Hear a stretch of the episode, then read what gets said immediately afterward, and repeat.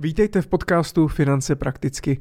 Moje jméno je Michal Doubek, jsem finanční poradce a lektor finanční gramotnosti. Dnes jsem vám tu opět nechal záznam z livestreamu, tentokrát s nutriční terapeutkou Martinou Korejčkovou. Možná si říkáte, co dělá nutriční terapeutka v podcastu o financích. No, jeden z těch důvodů je, protože mě to téma zajímá a druhý z těch důvodů je to, že si myslím, že investice do sama sebe, do svého zdraví je to nejdůležitější, co můžeme udělat. Martina nám dala uh, konkrétní tipy, uh, co můžeme zlepšit, čemu se vyvarovat, na co si dát pozor a myslím si, že to bylo velmi inspirující a doufám, že se potkáme v budoucnu ještě jednou a budeme moct rozebrat tohle téma více do detailu. Tak si užijte dnešní stream a ať se vám daří. A jsme live. Já vás vítám u dalšího streamu. Moje jméno je Michal Doubek a dneska si budeme povídat možná trošku nezvykle uh, o takovém finančně nefinančním tématu a to je o investování do zdraví, o zdravém životním stylu a především uh, o stravě, jaký, jak, jaký může mít vliv vlastně na naše zdraví, jakým způsobem se k tomu postavit, jestli má smysl do toho investovat, nemá a tak dále. Já jsem si říkal, že tuhle uh, že bych to mohl udělat jako takovou sérii zdravý životní styl, protože pod pojmem eh, zdravý životní styl já si představím takový trouhelník a to je strava, pohyb a spánek. No a na každou tu oblast bych si mohl pozvat eh, nějakého odborníka, aby eh, se s námi podělil o nějaké typy a triky, aby se nám prostě lépe žilo a měli jsme kvalitnější život. No a dneska bychom si povídali o té části té stravy, o jídle, protože náklady na eh, jídlo, stravu, eh, tak dělají podstatnou část našeho rozpočtu. Utrácíme za něj docela, eh, docela dost. A tak bych si chtěl povídat s dnešním hostem o tom, jak se k tomu, jak se k tomu postavit, jestli má, jestli se na tom dá nějakým způsobem ušetřit, jak přemýšlet nad kvalitou potravin, na co si dát pozor a tak dále a tak dále. Eh, já už nebudu eh, zdržovat eh, a rád bych taky přivítal mého dnešního hosta a to je Martinu Korejčkovou, výživovou poradkyni. Martino, zdravím tě, ahoj. Ahoj Michale, dobrý den. My se vidíme dneska poprvé v životě, můžu to přiznat, to znamená, že moc vlastně o tobě nevím, takže budu rád, když i mě ale i našim posluchačům a divákům, tak eh, se představíš a řekneš pár slov o sobě. Mm-hmm, dobře. Tak eh, já jsem teda krom toho, že jsem výživová poradkyně, tak jsem vyloženě i nutriční terapeutka, což je trošičku ještě jiná, eh, jiná věc. Jiný level. jiný level. Já se tou stravou zabývám asi 15 let, už od střední školy, kdy sama jsem měla zdravotní potíže, co se týče trávicího systému a tam vlastně změna stravy a začít něco dělat fyzicky. Začala jsem běhat, tak byl vlastně zásadní pro tu léčbu. A když jsem viděla, že to funguje, tak pak jsem se do toho studia té stravy víc ponořila. A vlastně od nějakých těch 17 let jsem tomu uh, věnovala svoje další studia, takže jsem vystudovala uh, vyloženě právě obor nutriční terapeut, kdy uh, nutriční terapeut může spolupracovat třeba i s nemocnýma lidma, krom toho, že dokážu poradit eh, třeba při redukci hmotnosti nebo sportovcům, tak uh, můžou mě naštívit třeba i diabetici nebo celiaci uh, nebo lidi s jinýma onemocněníma, takže to je vlastně ten ještě ten jiný level, jak se říká. A od roku 2015 mám, 2015 mám svoji nutriční poradnu v Plzni, ale funguji i online, na online konzultace, online jídelníčky. A v současné době jsem ještě na rodičovský dovolený, takže ve své nutriční poradně fyzicky jsem teda jenom středy, ale um, můžu fungovat právě online i v jiný dny, takže to ta dnešní doba v tom je taková výhodná.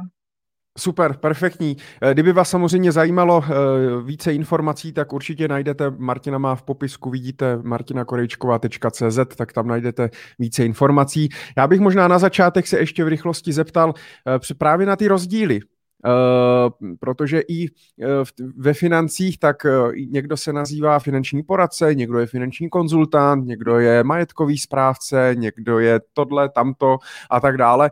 Přijde mně, že v té výživě je to dost podobný, že někdo je jakoby výživový poradce, někdo je nutriční terapeut, někdo je zase něco jiného a tak dále, někdo je, já nevím, výživový coach. Eh, můžeš nám, nebo i mě a, a našim posluchačům dát to do nějakého rámce, eh, kdo je, kdo je vlastně jakoby kdo a eh, kdo je na jakým prostě levelu a podobně a jak by se to mělo nazývat ty lidi? Určitě. Tak, tak takovým tom spodním stupni, když to tak asi zjednoduším, tak jsou právě výživoví poradci, to jsou často absolventi nějakých výživových kurzů, nebo jsou to třeba i zástupci různých firm, který prodávají nějaké produkty, které souvisejí s výživou, třeba e, doplňky stravy a nazývají se jako výživový poradce. V podstatě proto nemusí mít člověk nic moc, e, žádný zásadnější vzdělání, nějaký jako opravdu kurz stačí na ten cech toho výživového poradce.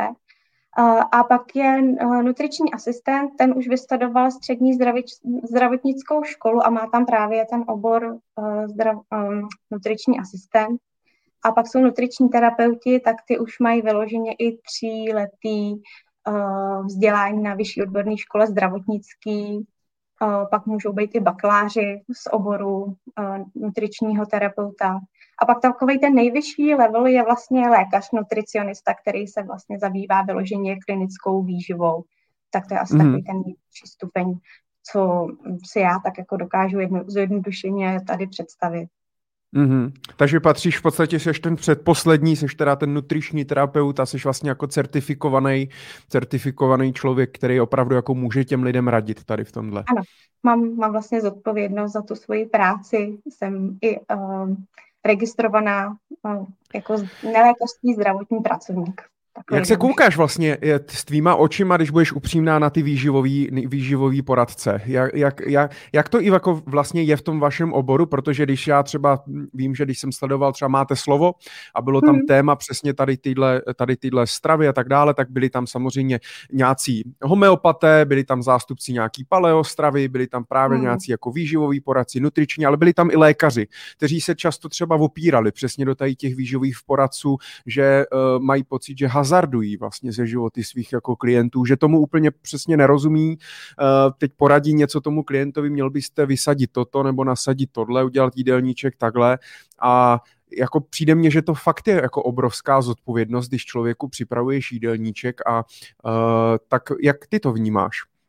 No ono to není jednoduchý už jenom v tom, že vlastně pořád ta výživa to studium jde dopředu a stále se objeví nový a nový informace. A to, co se dřív radilo, uh, tak dneska už třeba neplatí, nebo já dám úplně jednoduchý příklad, jako vajíčka, že jo, dřív byly hrozný tabu, hrozně moc cholesterolu, dneska zase vajíčka se zjistilo, že mají i třeba lecitin, který dokáže jako uh, pomyslně dorovnat tu um, ten, vliv toho cholesterolu, tak zase už nejsou tak špatný, jako bývaly. Takže takovýhle věci jedno, jednotlivý se mění a mění. Takže je hrozně důležitý, jak moc člověk vlastně uh, se v tom vzdělává a kde čerpá. Ale obecně bych asi řekla, že ta pravda je někde uprostřed, protože i takový ty pevně stanovený jako dietní postupy nebo uh, obecně léčebný uh, výživy, tak mají nějaký jako muster, co se doporučuje. Třeba dám příklad, člověk po operaci žlučníku dostane žlučníkovou dietu, která by se měla ještě dodržovat určitou dobu po operaci. Jenže stejně nakonec třeba zjistí, že něco, co v té dietě je doporučený, tak mu nedělá dobře a to, co tam není doporučený, tak mu dělá dobře. Takže uh, určitě je to vždycky stejně o tom jednotlivém člověku, který, když si vezme penzum těch informací, vyzkouší se na sobě, tak dokáže potom sám na sobě po delší době zhodnotit, co mu to vlastně přináší a co ne. Hmm. A někdy ty přínosy jsou ještě ale i jako uh, právě na, del, na delší dobu, protože něco dokážeme zhodnotit už po týdnu, že se nám třeba uleví a něco musíme sledovat dlouhý měsíce nebo roky, co se týče toho vlivu stravy na zdraví. Já musím říct, že ti to hrozně ne, ne, jako nezávidím, jo, protože, protože eh, je mně jasný, že celá ta strava a, a, a zdraví a tak dále je hrozně individuální, protože já třeba už dva roky tak držím přerušovaný půsty a, mhm. a mě to třeba neskutečně vyhovuje. Prostě jsem mhm. si na to, to tělo si na to navyklo, je mě potom jako líp, držím díky tomu i váhu, cítím se líp a tak dále, ale jsou lidi, pro který to vlastně vůbec není, třeba není vhodný, jo, a, a i to stejný různý jako druhy právě toho stravování a tak dále, tak eh, není to, není to pro každýho. A kdybych ještě to měl třeba rozdělit, můžu to třeba chápat tak, že jako vý, výživový poradce nebo za výživovým poradcem můžu třeba já, když jsem víceméně mladý, zdravý, vlastně nemám žádný problémy, nic mě netrápí, jenom to nějak chci třeba upravit, zpestřit, eh, dodat nějaký vitamíny a pobavit se o tom, co třeba přidat do toho jídelníčku. Mm. A za tím nutričním terapeutem jdu, eh, když prostě chci něco cíleného, nebo mám nějaký problém, nebo jsem po operaci a potřebuju, nebo už takový, prostě jak jsem říkal, takový ten jakoby vyšší level, můžu to tak chápat. Jo. To určitě, dá se to tak chápat. A vlastně někdy se stane i to, že se člověk začne nějak v té stravě sám o sobě snažit a třeba mu to nejde, nebo ne, nesplňuje tak to, ta změna takový očekávání, třeba lidem nejde zhubnout, nebo neuleví se jim, tak pak už se snaží hledat ty informace a tu oporu někde právě v někom uh, zkušenějším a třeba i studovanějším. Jo, a takže je, je lepší, asi mě nic jiného neodpovíš, ale předpokládám, že když člověk chce mít nějakou jistotu, nějakou aspoň trošičku garanci nějaký kvality, tak by měl jít minimálně za tím nutričním asistentem. Někoho, kdo to má jako vystudovaný. Já úplně to tak jako nechci podepsat, protože i ten člověk, který nebude mít to vzdělání, nakonec eh, může mít tak načteno, může se zajímat uh, o tu výživu tak do hloubky, hmm. jenom prostě na to nemá ten papír, jo. Tak to zase bych takhle nechtěla uh, říct. A i nutriční terapeut může být špatný nutriční terapeut, jo, co se budeme povídat. Uh, jasně, ona i ta škola tak nemusí možná, být zárukou. Já bych no. se orientovala podle nějakých doporučení ostatních lidí, podle nějakých recenzí nebo uh, podle té zpětné vazby toho okolí, co to třeba dává tomu člověku nebo tím lidem, uh, co se týče toho množství. Nemáte nějaký veřejný seznam? Nebo ne, jako nějaký, nějaký jako ověřený nějakou komoru nebo prostě něco, kde vlastně člověk si může ověřit, že mm, ten člověk je třeba aspoň důvěryhodný? Hmm, existuje sekce nutričních terapeutů, ale to je v podstatě jenom takový seznam, ale žádný jako hmm, třeba od jedničky do pětky hodnocení tam určitě není. Takže to ne. Jo, ne spíše, že jste třeba v nějakém združení, jo, protože dneska ten výživový poradce je mně úplně jasný, že si klidně může jako zaplatit nějaký online kurz, někde vystaví mu prostě nějaký štempel a může si říkat výživový poradce, ale přitom ta kvalita tomu nemusí úplně odpovídat, no. Takže spíše si se dá takhle, no, jdeme, jdeme o toho do tohohle, nebudeme asi úplně zabředávat, dali jsme si teda nějaký jasný mantinely, kdo jak se jmenuje, koho na co můžu, uh, můžu oslavit, oslovit. A mě by zajímalo, protože uh, já jsem se díval na nějaký, na nějaký statistiky, na mě vyskočily a před covidem se dělal výzkum uh, jako v celé zemi, že a v podstatě vyšlo, že Češi uh, i samozřejmě nějaký okolní státy kolem nás, tak se zajímali o zdraví jakoby nejmíň, nejmíň na světě. Jo. To znamená, že moc se nezajímáme o nějakou jako prevenci, o tom, že bychom prostě měli právě dobře jíst, cvičit a tak dále. Možná tak nějak jako víme takovou tu všeho všeobecnou pravdu, že bychom to asi měli dělat, ale moc se o to úplně nezajímáme, že jakoby nedá se říct z těch výzkumů, že by Češi prostě e, byli hrd do toho, že se zajímali na, o, o tu prevenci, o zdravý životní styl a podobně. Cítíš to tak taky, když se třeba s těma lidma baví? Mně je jasný, že samozřejmě za tebou lidi chodí většinou už protože jako chcou, takže ty se potkáváš hlavně s lidma, který třeba tu motivaci mají, ale jak to vnímáš i jako u ostatních kolem tebe? No, jako uh, dám ti zapravdu, protože ta motivace do toho začít něco dělat, dokud se ještě vlastně nic neděje, není u lidí uh, tak jako přitažlivá, že jo. Až když teda se vyskytne nějaký ten zdravotní problém nebo nějaký to kilíčko navíc, tak člověk začíná mít tu motivaci dělat, něco dělat, ale že takových těch lidí, který ví, že uh, chtějí sami do sebe investovat čas, peníze, do svého zdraví, do své péče samo o sebe. Jenom tak, aniž by se ještě něco dělalo, je vlastně hrozně málo. Či myslíš, že to je? Je to určitě výchovou, je to nějakým uh, společenským míněním. A tady se pořád, to jsme viděli na té covidové době na tom roku, protlačuje pořád jenom to, aby jsme se testovali, pořád nás straší, kolik lidí umřelo, ale kde, kde jsou nějaké informace, jak bychom se měli jako stravovat, jak bychom měli spát, jak se hýbat. Tohle by se mělo každý den do lidí hustit, to ten celý rok. Ne jako pořád jenom ty negativní informace o... A to je právě ono, to je to společenské mínění a to, co do nás um, hrnou ty zhora. Takže určitě je to málo. Pořád ta edukace v tom stravování je strašně moc malá.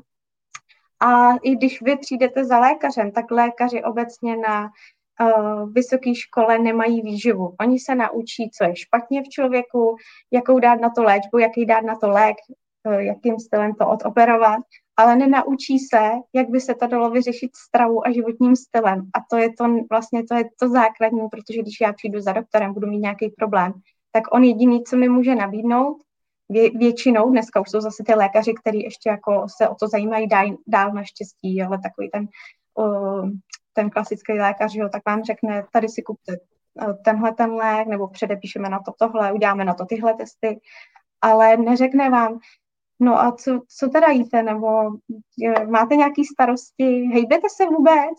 Takže málo který lékař, uh, samozřejmě není to zase úplně jejich chyba, nemají na toho pacienta takovýho dostatek času a nikdy je to nenaučil, pokud potom nejdou sami po těch informacích. Takže to je hmm. další hmm. věc, že kdybyste přišli za doktorem, měl na vás hodinu a měl čas ještě vám vysvětlovat i další aspekty, které se vážou k té nemoci nebo k tomu uh, problému zdravotnímu, tak asi by to potom taky vypadalo v té společnosti jinak.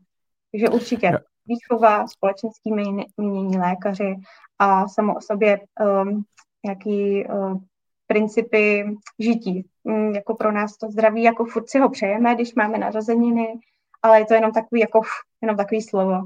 Není hmm. to hodnota pro nás často. Já vím, že právě třeba tady uh, Margit Slimáková tak uh, vlastně udělala, udělala nějaký jako projekt eh, Zdravý talíř, kde vlastně popisuje teda, co by ten člověk, uh, co by ten člověk měl nějakým způsobem uh, jíst a jak by to mělo vypadat. Teďka koukám, že nám Martina vypadla našeho live streamu, tak doufám, že se nelekla z toho zdravého talíře, že to je úplná, úplná bobost. Ale právě i uh, se snaží pár lidí uh, tady jako edukovat v tom, co bychom měli jíst, jak by to mělo vypadat a tak dále. Já doufám, že Martina se za námi za chvilku vrátí, tak aby se jí právě mohl zeptat na to, kde by se, jakým způsobem by jsme teda tu prevenci měli, uh, měli vyučovat, nebo jestli by se do toho mělo vložit stát, uh, jestli by se to mělo teda učit více třeba na školách, tak jak právě i finanční gramotnost, protože hodně i tu finanční gramotnost vnímáme, že je problém, problém právě v tom, že se to ve škole tolik neučí, neučí se ty základní principy. Doma, pokud rodiče vás, oni sami neumí s penězi, tak eh, je strašně těžké, aby vám předali nějaký základní principy a dovednosti, abyste s těmi financemi uměli pracovat. A proto třeba i já, eh, potažmo eh, vlastně asociace finančních poradců České republiky, kterou řídím a vedu, tak jsme se spojili s Institutem ekonomického vzdělávání a snažíme se třeba vzdělávat ty pedagogy, jakým způsobem mají předávat ty informace a učit ty děti, protože sami i ti dospělí nemusí mít dostatek jakoby informací a nemusí s těmi financemi dobře nakládat.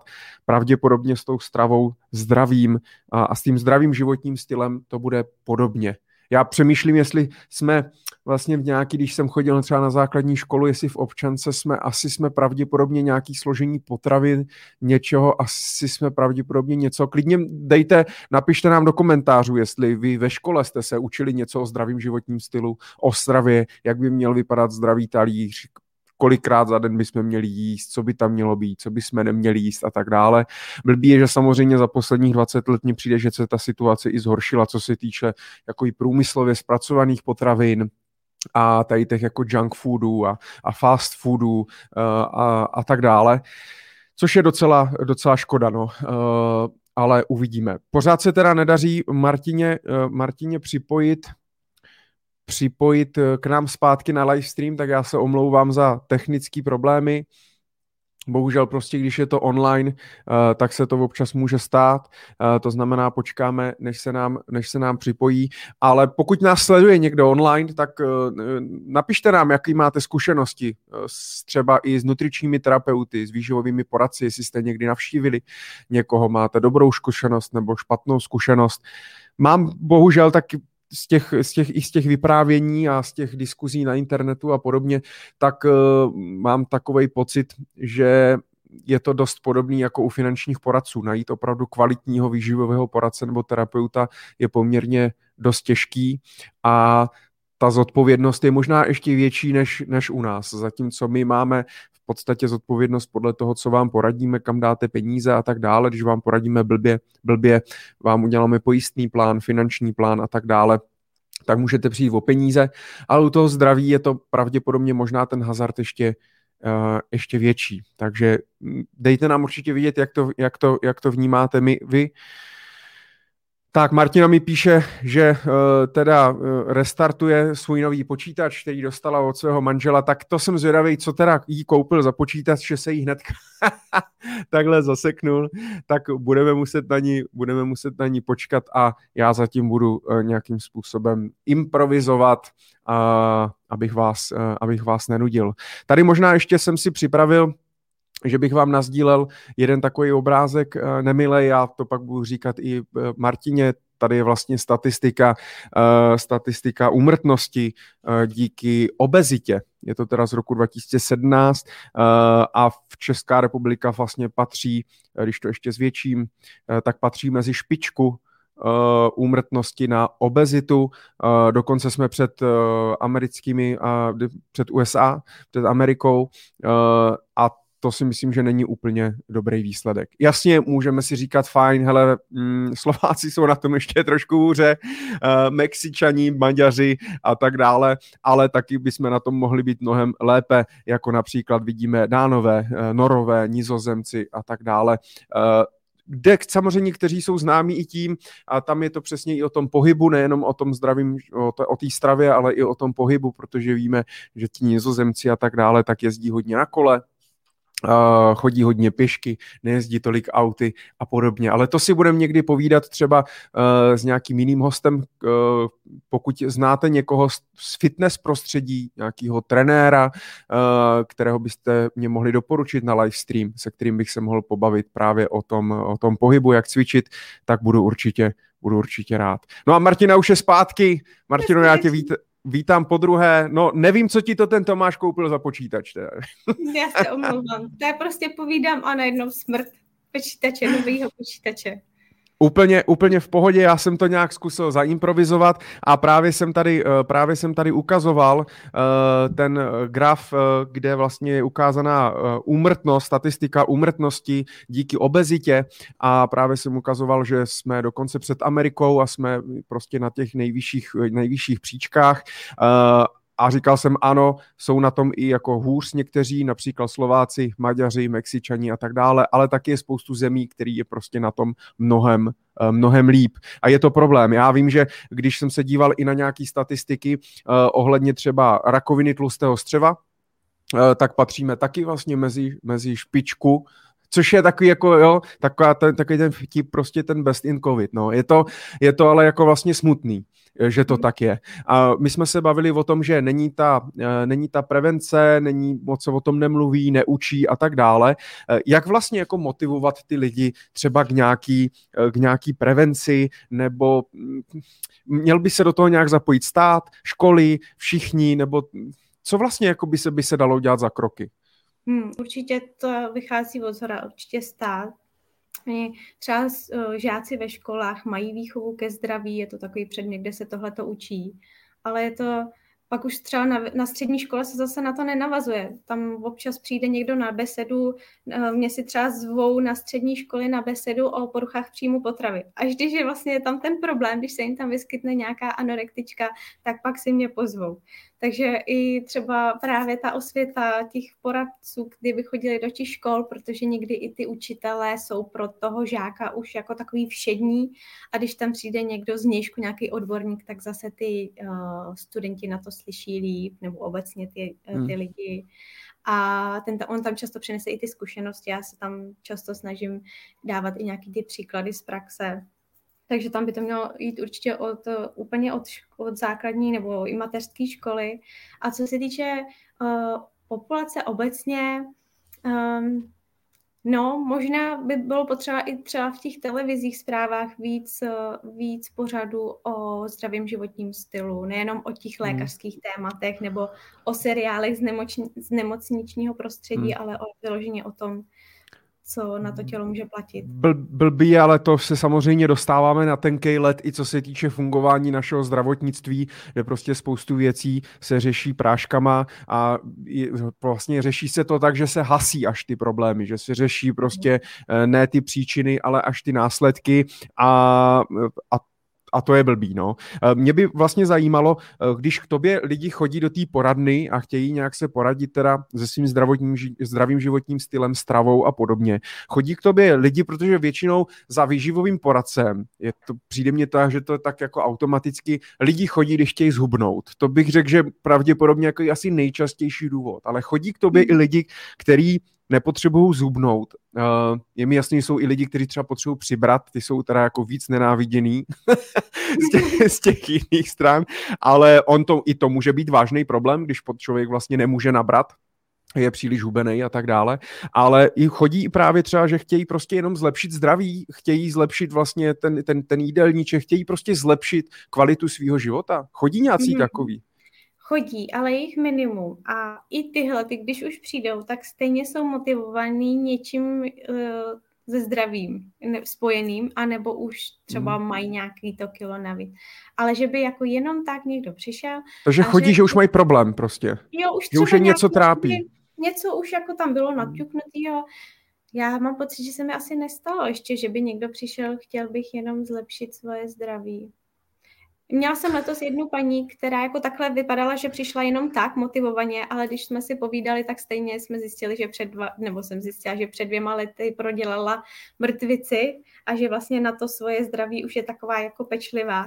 Takže stejně no. i tahle, ta, která jako původně vypadala, že jde jenom tak, tak stejně měl je to, je, je, je, fakt, je, je fakt, že uh, já jsem třeba v tomhle blázen, protože chodím pravidelně na preventivní vyšetření, na ORL, na oční, na, na urologii, na všechno, co můžu prostě preventivně, co mě zaplatí pojišťovna, tak, uh, tak jdu pro mhm. jistotu, člověk přece jenom nikdy neví. A je fakt, že i ti doktoři na mě vždycky koukají. A tak co vás trápí? A říkám, mhm. no zatím naštěstí nic.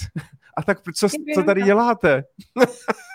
a prostě koukají na mě jak na blázna, tak uh, možná i o tomhle, no, bychom jako mohli mluvit. Pojď mě říct ještě, uh, s čím vlastně teda lidi chodí nejčastěji? S jakým jako problémem? Co vlastně dneska tu společnost trápí? Hmm.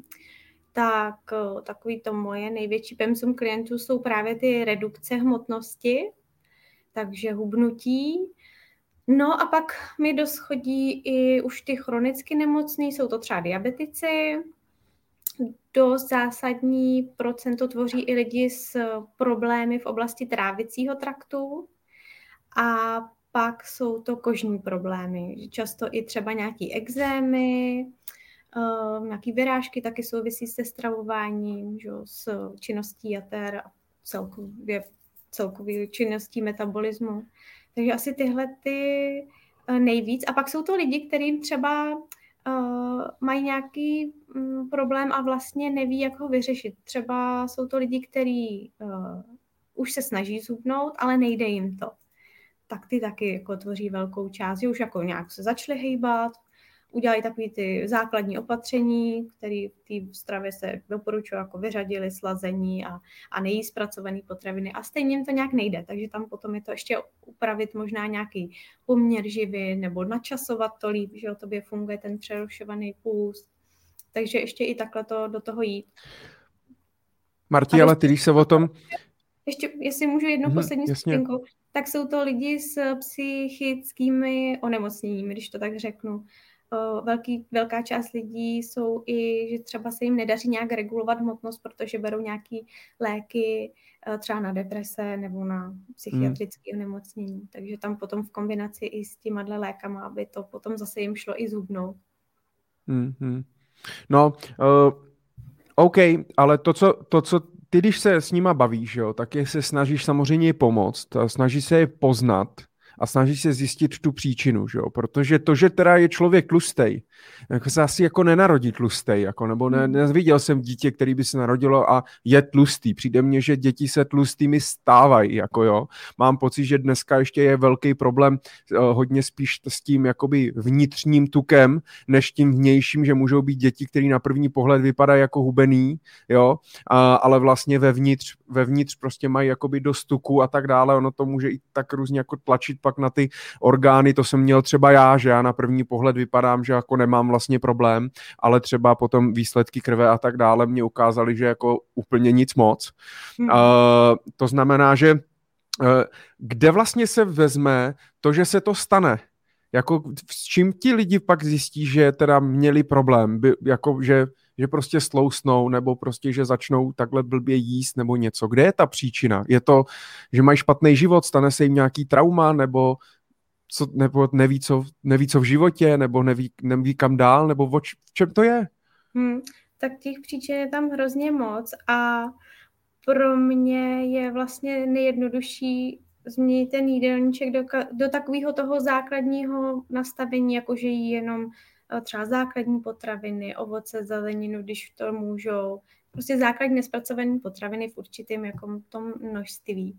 A, a my vlastně na tu pravou příčinu, pokud se na ní vůbec přijde, tak po, často eh, docházíme až postupně, protože někdy je ta příčina jenom v tom, že člověk mm, špatně jí, třeba se stravuje nevhodně, někdy je ta příčina v tom, že stačí přidat ten pohyb ale dost často jsou to i právě příčiny na takovém tom psychologickém podkladě, ty starosti. Hmm. Dost často jsou to i třeba vzorce přijatý. Když eh, byste se podívali na svoje stravování od rána do večera, tak kolik vlastně těch věcí je, co si nesete z toho dětství, co je jenom třeba, uh, že hm, po obědě pijete kafe. Je to vaše? Potřebujete to kafe? Nebo ho pila maminka v dětství, po obědě to byl její zvyk a vy jste ten zvyk sami přijali? Tohle jsou věci, které jsou dost často taky zásadní, ty vzorce, co jsme si hmm. nadělili. No, můžou to být i příčiny v oblasti trávení, třeba um, uh, špatný složení střevních bakterií, nebo špatný smíšení. Což je ale zase, ale což je zase většinou už nějaký následek zase něčeho, že jo? To, že mám hmm. špatnou nějakou mikrofloru a tak dále, tak už je vlastně zase následek něčeho, co jsem jako podělal, že? Takže je Já to... Si... Možná, že to člověk neví, já vím si třeba sám o sobě, proto pro mě to téma je i dost osobní, protože já jsem jako hodně trpěl emočním jedením, Uh, takže hmm. jsem se jako hodně vlastně řešil jsem přesně třeba nějaký psychický problémy a tak dále, přesně tím jako přižíráním a, a, a potřebou vlastně jako do sebe toho prostě jako nadspat jenom a někdy v těch filmech je vidět, jak oni prostě jenom se prostě žerou ty, to jídlo nebo ty tyčinky, to sladký, ten cukr a tak dále, pak to vyplivnou. Všechno jenom, aby vlastně jakoby dali ten impuls do toho, do toho mozku. Člověk si pak říká, co je horší, jestli teda přižírání, nebo radši bych si měl prostě vypít kořalku, nebo bych si měl zakouřit, nebo, nebo něco, asi ani jedno teda není jako, jako správný. A mě právě já třeba moje, moje nějaký následky špatného zdravého životního stylu a nebo žádného zdravého životního stylu, tak eh, bylo právě to, že mě diagnostikovali vysoký tlak, což je prostě že typická civilizační nemoc, kterou dneska trpí kde kdo, to už dneska, to už jak bolest zad, jo, dneska nebo bolest hlavy, ale je to vlastně vysoký tlak, jasně, geneticky něco OK, ale podle mě na tom má ten, zrovna u toho vysokého tlaku si myslím, že právě ta strava a ten životní styl jako hraje obrovskou roli. To stejný o rok později alergie, která mě teďka začíná v červnu, protože já mám červnový alergie na trávy. A všechno to bylo vlastně následek. A vlastně v podstatě taky mě to jakoby až tohle, že se mně něco stalo. A vlastně skazilo mě to prostě část toho života, že musím každý ráno si vzít prášek a tak dále, tak mě to donutilo možná nad tím přemýšlet. No ale to je špatně, jak to prostě, jak musíme vlastně jako všichni skončit na výplachu žaludku, aby, aby jsme prostě si uvědomili, co jíme.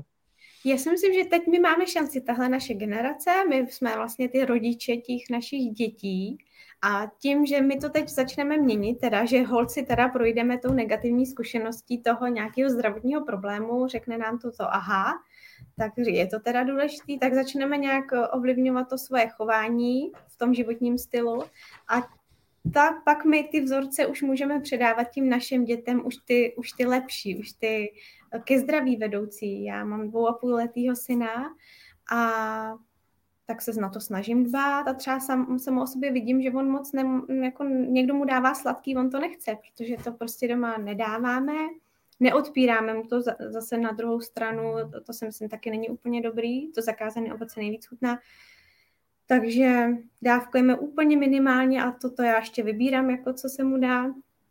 A uh, dostal čokoládu, ani nevěděl, co s ní, vypliv to nechtěl to od babičky. Tak to jsou právě ty věci, které si potom od toho dětství zabudováváme. A možná, že ta naše, potom ty naše děti, ta generace, už na tom bude líp, už budou jako takový víc bát na svoje zdraví, na ekologii, je strašně vtipný, kolik, má, kolik máme tolik problémů, že dneska. Člověk by řekl, že v minulosti oni byli zase jiný problémy. Ono asi každá ta generace má prostě nějaký svoje problémy, ale je to vlastně tak, jak říkáš, je, že fakt, že třeba malý teďka nastoupil do školky a, a první den mě učitelka, když jsem si ho byl vyzvednout, tak mě říká, a on má problém, jako on moc nepije? On jako moc jako pití úplně a říkám, no, no, normálně, normálně pije. A on, a ona jako, a co pije? A říkám, no vodu pije, co, co by měl pít? A jo, hm. A teď jsem se podíval na ten jídelníček a jeden den čaj ovocný, druhý den ovocný nápoj, čaj ovocný, granko, ovocný nápoj, čaj ovocný. Já říkám, no, tak mu dávejte vodu, prosím. jo, a hrozně jsem se jako by divil, že pořád dneska prostě furt spou všude ty prostě sladký šťávy. Já nevím jak ty, ale třeba pak jsme se bavili i doma, že ale já, moje dětství bylo třeba na sirupu. My jsme, hmm. jako, una, jako já jako dítě jsem vůbec nepil vodu. Pili jste vodu doma?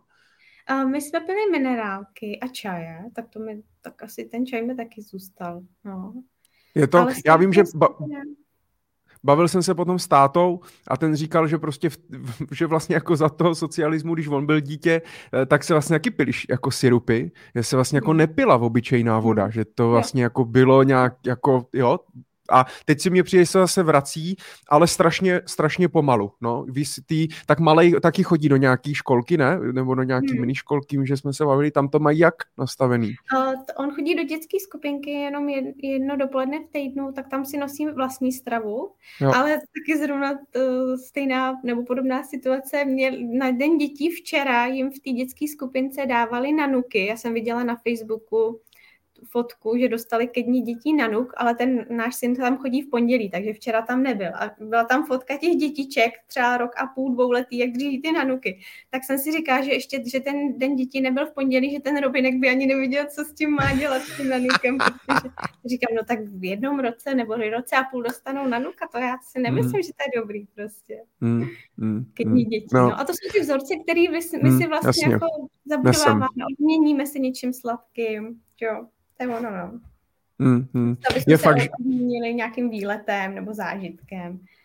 Nebo... Je fakt, že jsem řešil, teď to teda na sebe prásknu takhle živě a bude to v záznamu, jo, ale, ale právě jsem řešil v té školce ten jídelníček a oni mají prostě na nástěnce jenom jako oběd a odpolední svačinu a já jsem říkal, jestli je někde dostupný, co jít na dopoledne. A oni tak střídáme, že jo, prostě občas jogurt, chleba s pomazánkou a tak dále, furt dokola, že. A říkám, a bylo by, jako je to někde, dá se to někde sehnat, co teda na to dopoledne děláte, protože my když ráno snídáme, tak já nechci, aby se stalo, že já mu dám na snídaní jogurt s ovocem, on pak hmm. bude mít prostě na svačinu zase jogurt a že na to třeba nebude vědět a dám mu odpoledne zase jogurt, jo, když to prostě přeženu, jo. A hmm. OK, máma mě vždycky říká, a co se mu stane, když bude mít tři jogurty za den, no, tak se jako nic nestane. Říkám, no, ale tak no, to je jednou, to je, to je stejný jako, a tak kdy ty oslavy narození, no tak mu dej ten pitlík celý čipsů, ať to zapije kolou a tak dále. Říkám, ale to, tak Ježíš Maria. a to jsou, jak říkáš, přesně asi ty vzorce. Pojďme teda se podívat na to, co tě tobě přijde, co je dneska jakoby, uh, co děláme nejvíc špatně v té stravě. No, asi nakupujeme špatné potraviny. To mi přijde jako nejzásadnější. Hmm. I kdyby jsme jedli třeba tučný jogurt, tak pořád, eh, když si koupím tučný jogurt a bude hm, třeba v biokvalitě nebo farmářský, nebo byť teda ze supermarketu, ale bude v obyčejný bílej, tak furt je to lepší než tučný bílej jogurt uh, s chemickými aditivama oslazený, že jo, do toho sladkého jogurtu oni nedají lžičku cukru, tam je kolem uh, čtyř lžiček cukru v tom jednom jogurtu, když se to převede na ty hmm. jednoduché lžičky cukru. Um, maso, um, síry. Ale je to, je, je to tím, že v obchodě nejsou kvalitní potraviny, nebo už i v supermarketech se dají najít kvalitní potraviny, jenom to vlastně nějak neumíme, nebo možná máme strach, že to je, že to je třeba příliš drahý a tak prostě kupujeme prostě ty nejlevnější věci? Lepší se to, už se to lepší. Už v každém supermarketu větším je většinou nějaký biokoutek, nebo třeba koutek s bezlepkovou stravou. Třeba v Lidlu tam mají vyloženě koutek u ovoce zeleniny s bioovocem a zeleninou. Takže už do těch obchodů se to dostává. Doufám, že se ta část bude zvětšovat.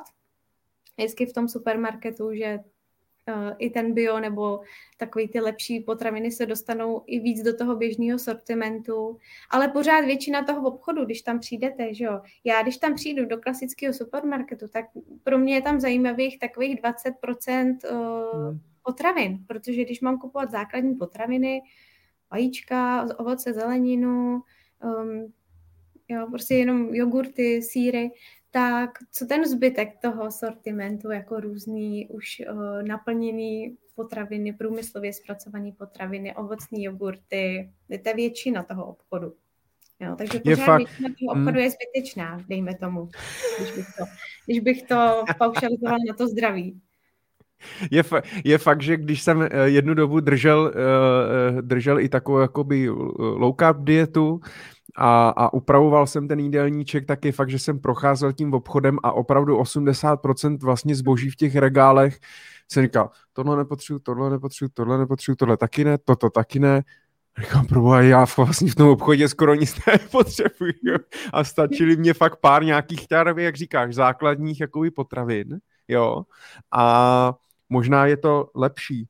No, pojďme, pojďme ještě teda říct, co teda lidi většinou mají rádi zkratky, mají rádi prostě pět typů, co dělat, aby teda zhubli, aby to změnili, aby se cítili líp a tak dále. Tak eh, kdybys měla vypíchnout třeba eh, tři nějaké jako základní věci v té stravě, který když změníme okamžitě, tak můžem, tak prostě se nám bude prostě zlepšíme kvalitu, kvalitu svého života. Hmm. Určitě bych se zaměřovala na ten výběr, takže výběr potravin to znamená kupovat základní a minimálně zpracované potraviny.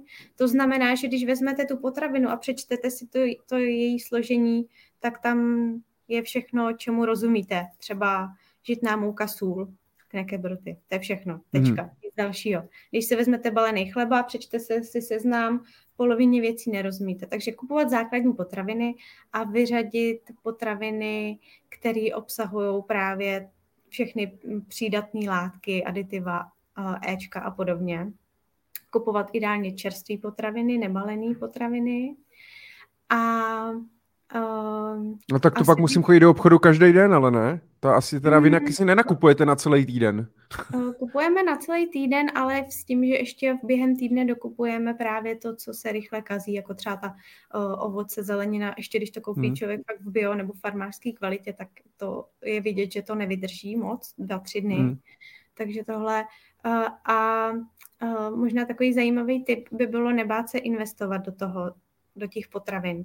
Protože já, když sleduju, mě to mě baví teda, tak koukat, co lidi mají v těch košíkách. Tak si říkám, jo, jsi takový stalker, ty jako chodíš. Jako... Jo, mě to, mě to hrozný Co tam máte? Si říkám, ty jo, tak oni jako tady šetří na sobě, tady, tak jako tady půlka v košíku úplně právě jako zbytečná, třeba v hodnotě tisíc korun, tak kdyby tu, tu půlku těch tisíc korun, co e, platí za ty nekvalitní potraviny, vzali a koupili si nějaký dobrý farmářský masíčko, tak... E, Řekneš jim to? Máš na to ty koule? to zase já, já jako... To byla dobrá reality show. no, ale mohla bych dělat takhle tu osvětu, že jo, vlastně. Takovou jako no, no. A to by byla dobrá reality show. Můžeš takový vlogy dělat z Lidlu a co, uh, ukažte, co tam máte, co to je, tak tohle úplně, to vyhoďte, to vůbec. Z toho budete prdět jak... to je špatně.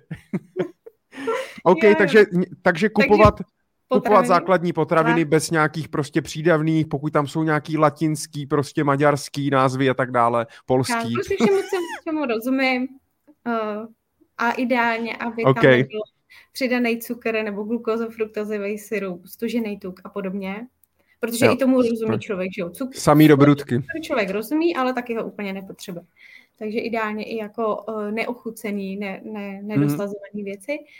Pak další věc by byla asi nějaká pravidelnost. Udělat si v tom stravování, by, by to mělo být třikrát denně, čtyřikrát denně, pětkrát denně, uh, nějaký návyk pro to tělo. Myslím si, že uh, z těch zkušeností, co mám, to lidem funguje, když to tělo ví, že v 8 se nasnídá plus minus, samozřejmě hodina sem, hodina tam, ale že to není jako, že jednou snídám, třikrát ne, pak objednám, obědvám v jedenáct, pak ve dvě, uh, ta pravidelnost tam sehrává velkou roli. Jo, a to je zajímavý. Takže to je jak se spánkem, jak se říká, prostě měli byste každý den jít spát ve stejnou hodinu a vstávat, protože máme nějaký cirkadiální rytmus, tak hmm. i co hmm. se týče té tý stravy, tak by prostě to tělo očekává, už vlastně jakoby ví, aha, teď se bude jako něco jíst a už jo, si vlastně jo, jako připraví ano Aha, ano, to je zajímavý. A i když člověk dlouhou dobu lační, tak už zase jde z těch vlastních rezerv, jo, když třeba nejíme více jak 4-5 hodin, už se tam zase mění hormonální pochody, které souvisí s tím trávením. Takže i z hlediska tohohle No a teď mi, a řekni mi, řekla jsi mě třikrát, jí třikrát, nebo čtyřikrát, nebo pětkrát, někteří osmkrát, když hodně jako cvičí a tak dále. Uh, co je vlastně? To tady, teď řekl bych, že teďka tohle taky se strašně řeší jako největší mýty, protože mm-hmm. zase jsme v nějakých cyklech. Dřív se říkalo, musíte jíst prostě 6, 5 krát, 6 krát denně, ale malý porce. Dneska zase mně přijde, že je jako zvyk, že když máš kvalitní jídlo, tak stačí jedno nebo dvě a úplně bohatě ti to, bohatě ti to stačí. Uh, existuje nějaká univerzální pravda nebo něco, co je fakt špatně, že třeba jedno jídlo je špatně a šest jídel je špatně a něco mezi tím je v pohodě? Nebo jak to je? No já to vidím na těch klientech, že uh, když si řeknou, že budou jíst třikrát denně a sní v tom to potřebný pemzum živin, energie a neujídají už nic mezi tím, nemají hlad, tak klidně třikrát. Když si budou říkat, že budou jíst pětkrát denně a bude jim to vyhovovat, tak proč ne? Já zase, já právě vidím, já když jsem studovala před těma nevím, deseti lety, tak se říkalo pětkrát denně. Teď vidím zase ten uh, trend, že se posunuje k těm třikrát denně, ale mám takový podezření, že je to právě spíš kvůli tomu, že jíme obecně moc. Že? My jo. máme stravovací uh, zařízení, možnosti na každém rohu člověk kam jde, furt může někde něco jíst. A tohle to jakoby ujídání během neustále, jako během dne je asi to nejhorší. Jo, takže když, i, byť by to mělo být čtyřikrát, pětkrát denně a nic moc mezi tím, tak pořád je to ta dobrá varianta. Já třeba tím, že spoustu věcí na sobě taky testuju ohledně toho stravování, tak já jsem třeba malá štíhla a mě tři jídla denně nevyhovovaly. Já jsem tam měla takový až ty propady toho, té hladiny krevního cukru, měla jsem mm-hmm. takový ty velký hlady, že pak jsem toho snědla víc, takže mě fakt funguje jíst pětkrát denně. I čtyřikrát jsem denně jsem zkoušela fakt mi z toho pořád dlouhodobě nejvíc vychází to pětkrát denně. A to je taky jedna hmm. taková rada klidně, ať to lidi na sobě testujou. Jo, že hmm. uh, já třeba mám nějaký předpoklad, co by jim mohlo fungovat, nebo uh, jim něco doporučím, ale stejně říkám, ale musíme to vyzkoušet, protože každý tělo je jiný. dost často Ale... ty lidi, hmm. kteří mají tu větší tukovou zásobu, líp přežijou na těch třech jídel, jídlech, než ty lidi štíhlí, kterým tři jídly často nestačí, protože jdou do nějakých takových těch právě hypoklekémí pomyslných. Hmm, hmm, hmm, že prostě jim to, jim to lítá, no. No, hmm, to no, no, no. Často i lidi, kteří začnou jíst třikrát denně, tak začnou přibírat, protože jedí v podstatě málo, nesní to, co by potřebovali a to tělo si začíná dělat zásoby. A pak přidají dvě jídla, jí pětkrát denně a začnou hubnout. Takže i jo. na základě té hmm. zpětné vazby toho těla se dá vypozorovat, co teda vyhovuje. Hmm. No a zase jsme u toho samozřejmě u bodu jedna, jaký potraviny jíme, protože třeba zrovna u ten že potraviny s vysokým glykemickým indexem a tím, že nám to prostě háže ten krevní cukr, tak taky máme tendenci potom vlastně přesně jakoby během dne vlastně ujídat, hmm. zobat a tak dále, protože rychle něco sežreme a když sníme prostě hranolky s gyrosem a kupou tatarky, jo, tak se akorát zaplácneme, ale za hodinu máme hlad a zase máme tendenci něco jako ujídat, jo. A to znamená, dalo by si říct ten druhý bod, uh, jíst méně, to znamená, jíme obecně jí prostě žerem, žerem prostě moc, což je asi takovej následek prostě toho blahobytu, uh, ale prostě jíst méně a nezobat, ujídat, opravdu udělat si jako kvalitní, kvalitní jídlo a neměl bych mít prostě hlad ani chuť uh, hmm. a tak dále. Super. A třetí? A třetí bod, eh, to když dám takový ten souhrn všech těch jako stravovacích doporučení, tak pořád z toho v každém případě vychází nejlíp to eh, přidat ke každému jídlu ovoce nebo zeleninu. Mm-hmm. I, I lidi, kteří mají různé onemocnění, trávicí potíže, tak tenhle ten, nebo i pokud se jedná o vegetariána, vegana, uh, paleostravu. Pořád z toho vlastně vychází to, že ovoce zelenina je v každém tom stravovacím stylu, ať už se člověk jako upne k čemukoliv. A takový doporučení kolem půl kila zeleniny a aspoň třeba čtvrt kila ovoce, takže minimálně tři čtvrtě kila ovoce zeleniny každý den. Co to znamená? To vůbec netuším, kolik, každému, kolik by to mohlo být. Ke každému jídlu si dá to třeba takovou tu mističku salátovou, všichni víme, co jsme dostávali mm-hmm. ve školní jídelně, to je nějakých 150 gramů, tak ke každému jídlu si dát uh, jako v přeneseném slova smyslu tuhle tu mističku. Jo, takže ke snídani, hmm. ke svačině, k obědu, ke svačině a jsme na nějakých večeři a jsme na nějakých uh, těch tři čtvrtě kilech. Ten, kdo jí míň, tak může si dávat i na ty svačiny, třeba zeleninu, ovoce, Hele, a co všechno se vlastně jakoby počítá mezi třeba zeleninu, která k něčemu je? Když si třeba dám, budu mít, já nevím, ty sterilizované, já hodně mám rád takový ty sterilizované uh, kukuřičky v tom nálevu, mm-hmm. jo, nebo nějaký okurky, že jo, prostě zavařený a, ta, a, a, a tady tyhle věci, uh, nebo prostě mám rád kukuřici, prostě v konzervě a prostě lžičkou jim kukuřici. Je to ale něco, co mě jako aspoň trošku něco dá, nebo to je prostě úplný nesmysl? Něco ti dá, aspoň tu vlákninu ti to dá. Takže třeba vlákninu tam. Ideálně v čerstvém stavu nebo třeba uh, z čerstvého stavu, nevím, tepelně upravenou, dušenou. Ale i třeba sušený ovoce v malém množství, uh, třeba pro fyzicky uh, aktivní lidi, i ovoce sušený není špatný. A co nejvíc teda v čerstvém stavu, ale i když se to tepelně upraví, tak to nevadí. A tyhle ty sterilované věci už jakoby spíš jenom nějaký doplněk nebo sem tam občas.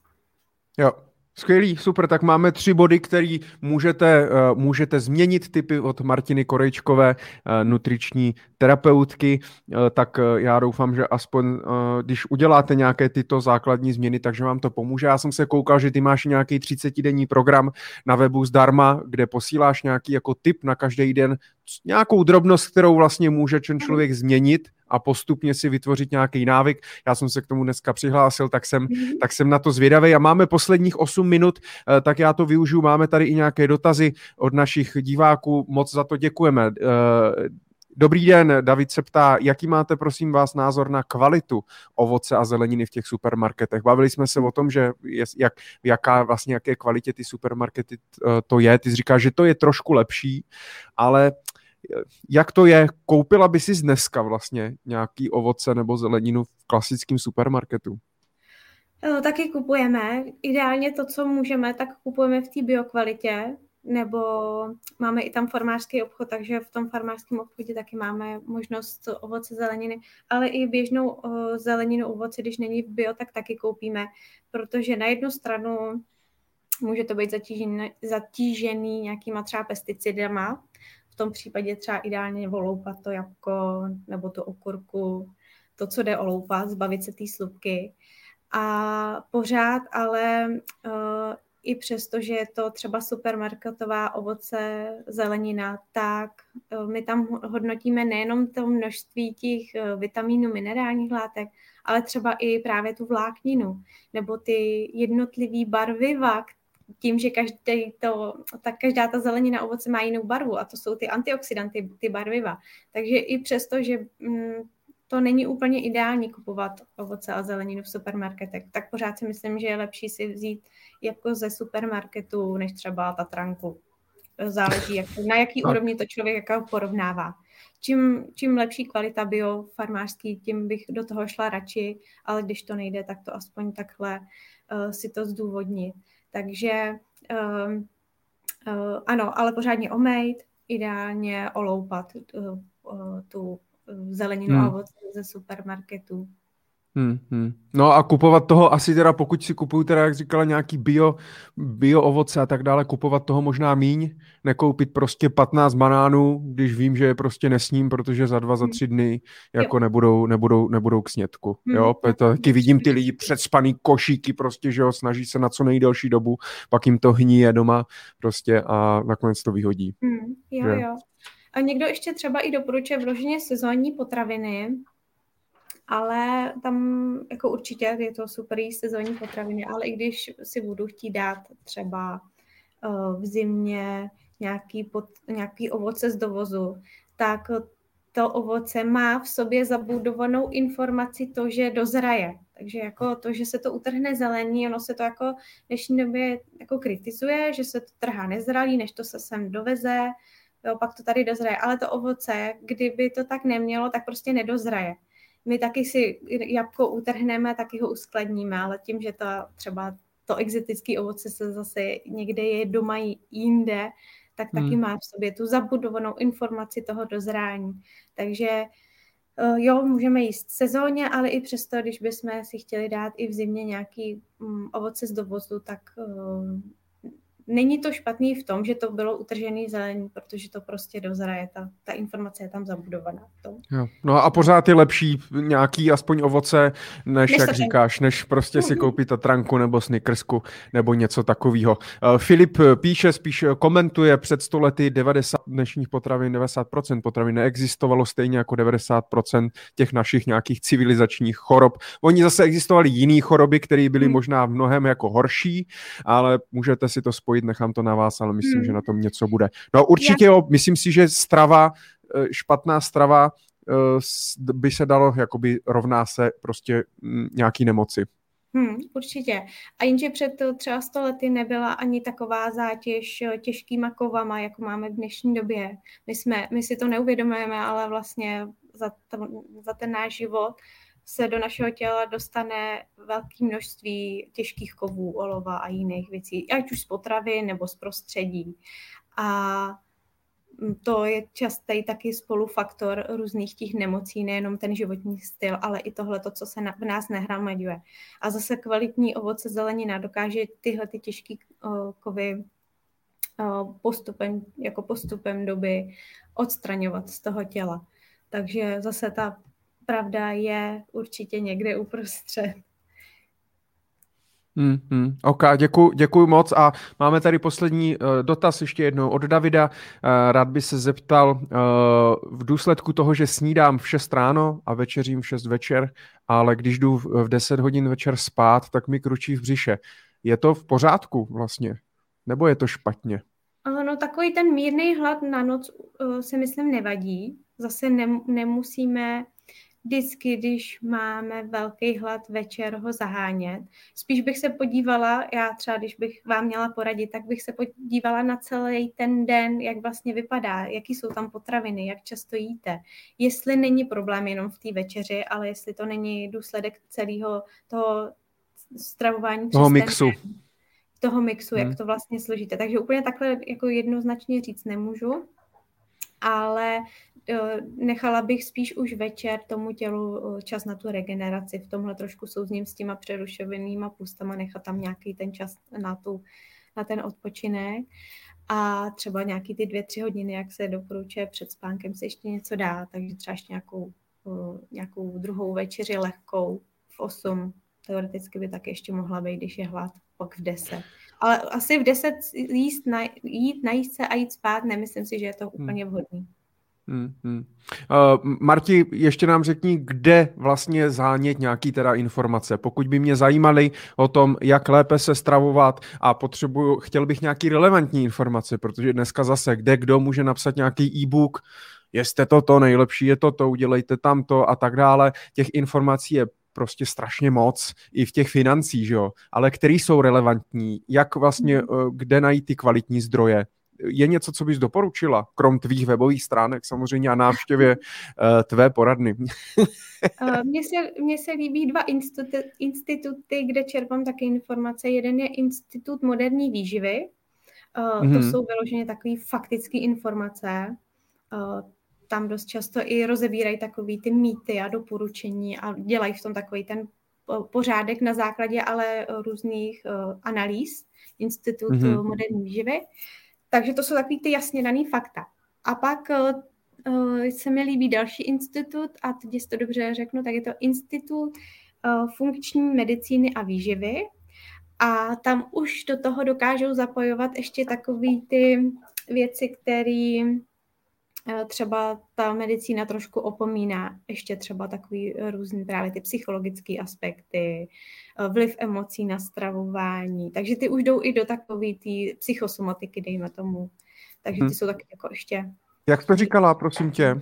Institut funkční medicíny a výživy, mám takový pocit, že se jmenuje. Mm-hmm. Jo, už to, už to vidím, já to tady Jsou jenom... víc takový jako uh, přírodní dejme tomu. Že ještě uznávají i to, že když je jasná, jasný, daná, jasný daný faktum, tak pořád v kombinaci s nějakou individualitou člověka to může být ještě maličko jinak.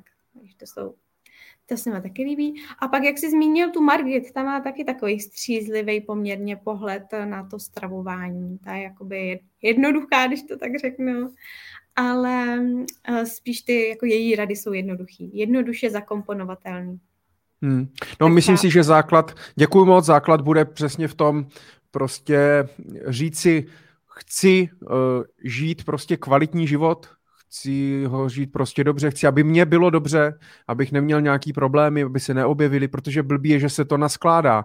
Já jsem ve 20 prostě do sebe to házel jak do kontejneru, jo, a říkal jsem si to tělo to, a ono to tělo se s tím nějak popralo, jenom se to projevilo potom o pět let později vysoký tlak, alergie, vypadávání vlasů a mě 31 a jako kdybych to nezměnil před těma dvouma rokama, tak prostě, tak už bych se dneska cítil na 60. Jo, hmm. takže eh, je, je to o tom, to je dobře, že jsi to zmínil, protože to je hrozně důležité uh, zmínit, že to, jak se člověk stravuje dneska, tak se mu v dlouhodobé perspektivě uh, objeví na tom zdraví třeba až tak uh, za deset let některé ty hmm. Stravovací zvyklosti. Takže uh, nemusí to být jako, že teď nám nic není, tak za deset let to bude v pohodě. Naopak, až vliv desetiletí často má ten pravý pravý dopad.